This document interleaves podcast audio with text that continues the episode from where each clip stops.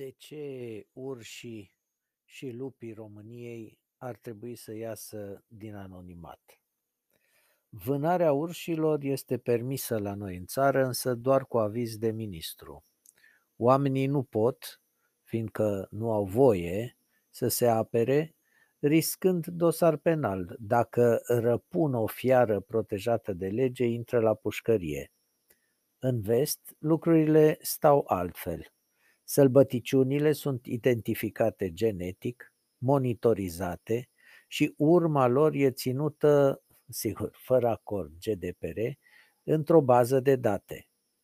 Ai lor au numere, ai noștri sunt anonimi, încă.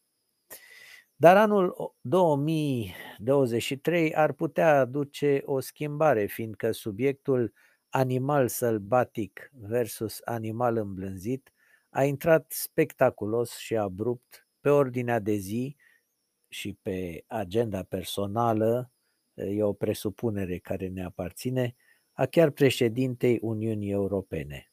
Cum așa?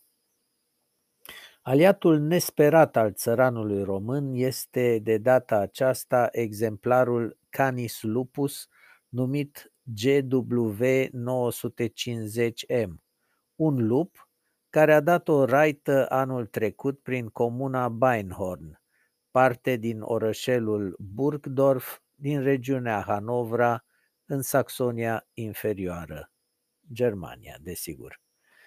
Mânat de instinctul său de prădător, lupul a atacat cu sânge rece ce-a găsit având sânge cald, într-o poiană din pădurea alăturată.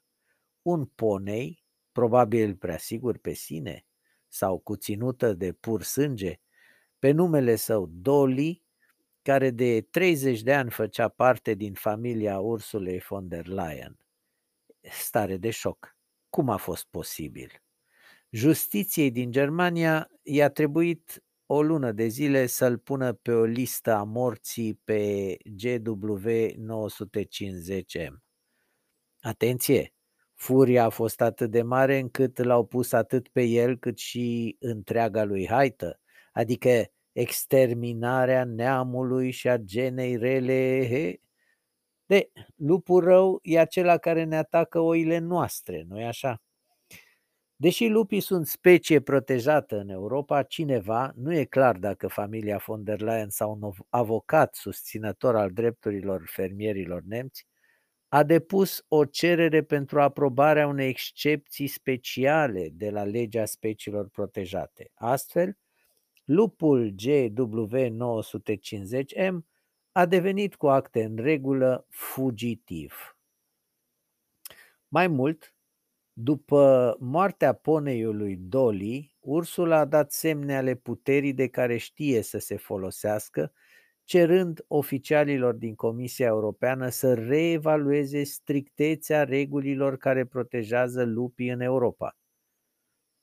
Mă gândesc, poate avem și noi la Ministerul Mediului o analiză în detaliu și o statistică la zi a crimelor semnate de lupi și urși anonimi, neînregistrați încă într-o bancă de date genetică sau măcar rapoarte ale știrilor care au apărut în presa din țara noastră în ultimii 2-3 ani.